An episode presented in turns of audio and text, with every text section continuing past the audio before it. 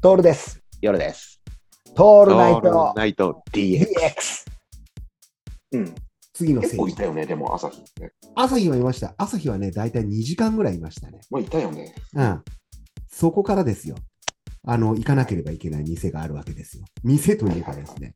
あの、僕ら船橋なので、次に行ったのが西船橋ですはいはい。よ。覚えてまここもす良かったですね。西船橋行きまして、まあ、ここはほら、あの、前から言うね、えーとうん煮込みの名店。はいはい。日本で一番うまい煮込みなわけですよ。うん。で、オペレーションの中でいくと、外国人の方があの一生懸命給仕をしてくれるところうで、んうん。先割り、業務用焼酎ハイボールをあの注ぐ口がある店でおなじみの、うんあそこに行ったわけですね。ここはあのちょっと名前言うとね、あの、うん。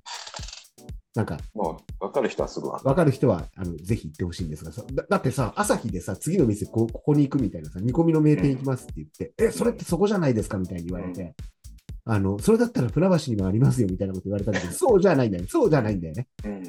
えわざわざに西村に行くっていうのが大事だったんですよ。そうだね。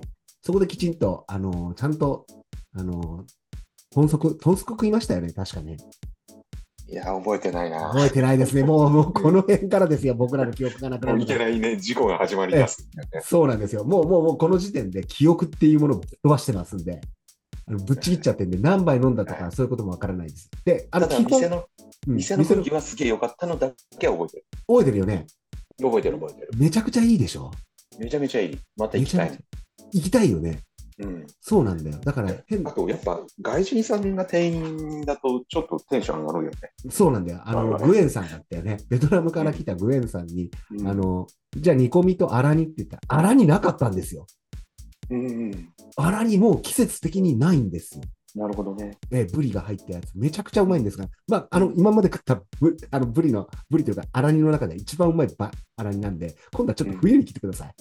荒煮のあるところ。あそうだ。ね、そうだね。でもただ寒い、嫌だな。ね、ただ、そうでない時にも、やっぱり西船、船橋あたりっていうのは非常にいい店があるってことが分かったんで、いや、よかったですよ。うんよかったですよね。で、うんあのなななんで西船に俺が誘ったかというとですね、わざわざ、わざわざ総武線一本乗って電車で行くわけですよね。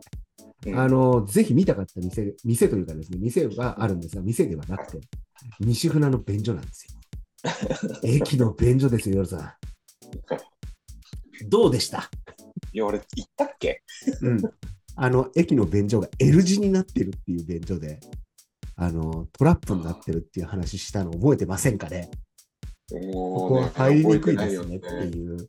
あのあ、でも L 字のね、入り口で俺待ってたような気もするんだよな。そうなんですよ。そうなんです。そういうこともありま多した。分そたんだ、な感じだよね。ありました。うんそれもあるんですよ。で、はいあの、西船の便所に行き、からの、うんまた、船橋に戻るというですね。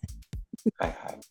で、ここも良まかったんですよね。た船橋に戻って、今度は、あの、もう超有名店、増山本店に行きまして、もうね、ここは何が良かったかっていうと、カウンターのお客さんの顔だね。ねえ。みもうんセッなトだよね、あれ。セット、そう、もうカウンターに、この時カウンターなんですよね。長いここの時カウンターですなんですよ。多分一番日本で長いんじゃないですか、あのこの時カウンターの長さうが。ん25メートルプールぐらいあるじゃないですか。いや、すごいすごい。うん。ね。で、みんながきちんと人生に絶望してるんですよ。うん。うん。いい顔してるんですよ。もういい顔してるんだよね。ね。全世界の不幸を自分が背負ったような顔して飲んでるじゃないですか。うん。最高でしたね。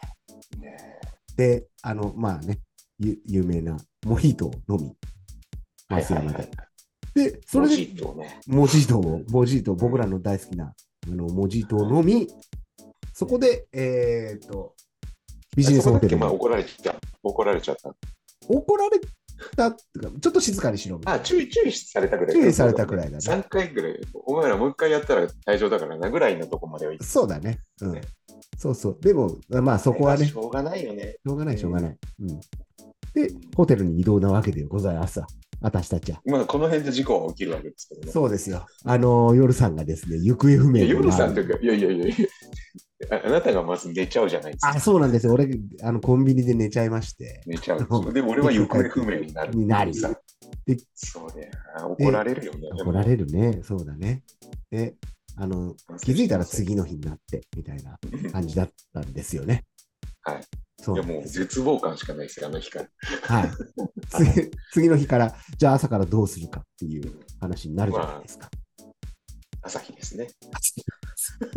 朝日なんです。僕たちのスターバックス朝日なんですよ。なぜか知らないんですけども、あの前日の本当に夜、よあでも夜はそんなに遅くなかったのか。多分、いや、時間もわかんないけど、10時かな。そのくらいだよね。でもううん。あの、ぶっ飛んですぐ寝て、うん。で、朝、ネタじというゃかあ、気絶したけど気。絶してね、朝、チうんェックアウトの時間10時になりまして、じゃあどこ行きますかって話じゃないですか。じゃあ、朝日行きますかっつって、また次の日朝日に行くっていうね。まあ、9時半から空いてたベロベロでね。。うん。そのねふらふらしたなまま行って、ちゃんと朝日でもう今日は二日酔いじゃないと。二日酔いじゃなくて飲み会が続いてる体で飲みましょうっていう体で、そうだね。